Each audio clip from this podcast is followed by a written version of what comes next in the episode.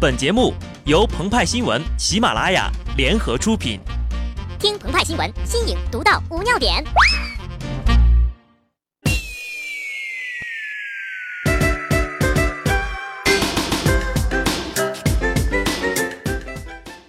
本文章转自澎湃新闻澎湃联播，听众朋友们，大家好，我是机智的小布。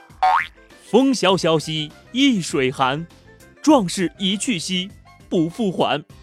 咸阳宫内。荆轲抓起藏在地图内的匕首，一刺，秦王似乎早有预料，一闪没刺中。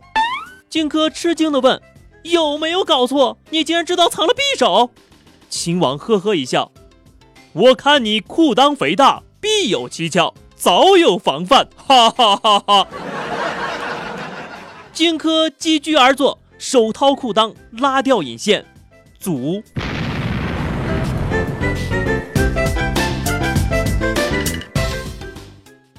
荆轲舍身刺秦的事迹激励着一代又一代的人，也鼓舞着抗日勇士和幻想着抗日的人们。最近呢，有一部电视剧叫做《一起打鬼子》，重现了裤裆藏雷的绝技。后来发生的事情大家都知道了，他被禁播了。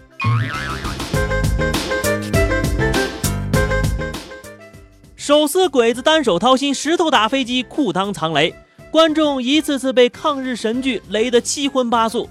但要说到刷新三观，美国的神剧不知道雷到哪儿去了。微博王小山说：“我看过一个，一个女的到敌方大营，现场生了一个怪，那怪呀迅速的长大，打的敌人落花流水。这神剧好像叫什么冰什么火，还唱歌游戏之类的。”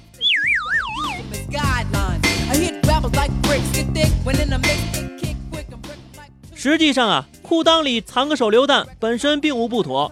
小说《亮剑》里就有类似的描写。李云龙扭头见小陈正往冲锋枪里加子弹夹，便骂了一声：“笨蛋！你以为人家会让你带着冲锋枪去谈判吗？把枪放下，带一颗手榴弹，盖子拧掉，放在裤裆里。”小陈为难地说：“师长，这裤裆里咋放手榴弹呢？用绳子绑在大腿根儿啊！搜身的时候一般不往那儿搜，又不是娘们儿，没人对你的裤裆感兴趣。”现实当中也有女子将四部 iPhone 贴身藏在裤裆内走私的案例，可见裤裆虽小，有容乃大呀。但为啥一起打鬼子的情节就那么的令人作呕呢？因为编导和演员拍的不是抗日剧，是红果果的爱情动作片啊！又是摸胸，又是掏裤裆，还夹杂着诸如“来，让你摸摸我，软吗？舒服吗？”等十八禁台词。鹏鹏和派派看完之后呀，不禁留言：“幺零二四，抗日剧无爱，爱情动作片无一欢，但是戴着抗日的高帽子贩卖的却是色情，披着羊皮卖狗肉啊，这就太不厚道了。俗就是俗，别装雅，装过头啊就是逼。用新华社的话说，就是用性和暴力挑逗观众，在历史的疮疤上。”纵情欢乐。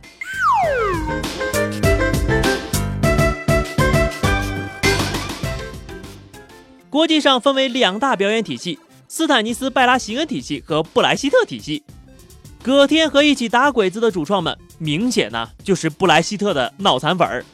演员们高于角色，而不是融化于角色，随时进入角色，随时又跳出角色。因此呀。葛天表现出了不符合正常逻辑的抗日英雄的形象，形成渐离的效果。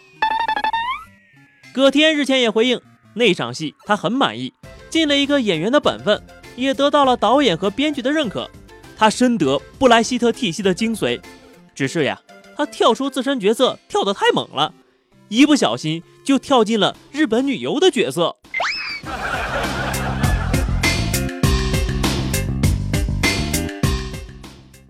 根据鹏鹏的观察，其实大部分国人接触的还是斯坦尼斯拜拉席根体系啊，不对，这个应该叫做斯坦尼斯拉夫斯基体系哈。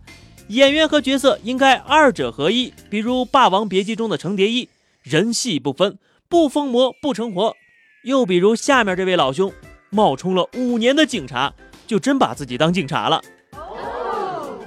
三十七岁的衢州人陈某，从二零一零年开始。冒充公安部禁毒局的一名一级警司。五年以来，他以警察的身份骗了一个老婆，还有一个女儿，身边亲朋好友的钱呢，也都骗得差不多了。陈某入戏太深，他在接受审讯的时候甚至说，冒充民警的时间长了，有时候走在马路上，连我自己都觉得自己就是一名警察。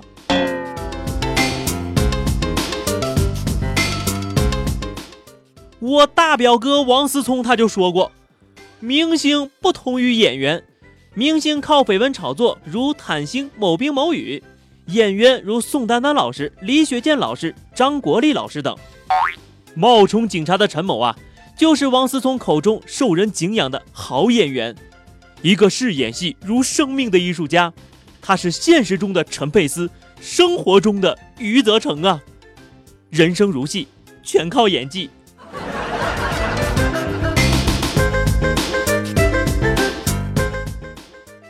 还有一小部分人自创了第三大表演体系——人格分裂型表演。截然对立的两种人格统一在一个人身上，没有相当的功力，绝对不足以驾驭此类角色呀。最善于此表演的，当属变脸的官员们，比如一边身穿朴素旧衣，一边受贿敛财千万的广西贺州市原副市长毛少烈，一日三餐稀饭馒头。却受贿数百万元的盐城市原人大常委会主任齐崇月，穿衣朴素骑自行车上班却贪污上亿的国家能源局煤炭司原副司长魏鹏远，从不吃肉棉布背心穿三十年却贪腐百万元的吐鲁番地区水利局原局长曹培武等等。人前是人，人后是鬼，台上反腐败，台下搞腐败。个个那都是奥斯卡影帝呀，然而演技好却并没有什么卵用，结果都进去了吧？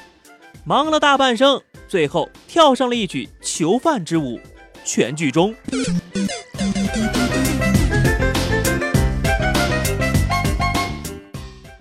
好的，那么以上就是本期节目的全部内容了。更多新鲜资讯，敬请关注喜马拉雅澎湃新闻。下期节目我们再见吧，拜拜。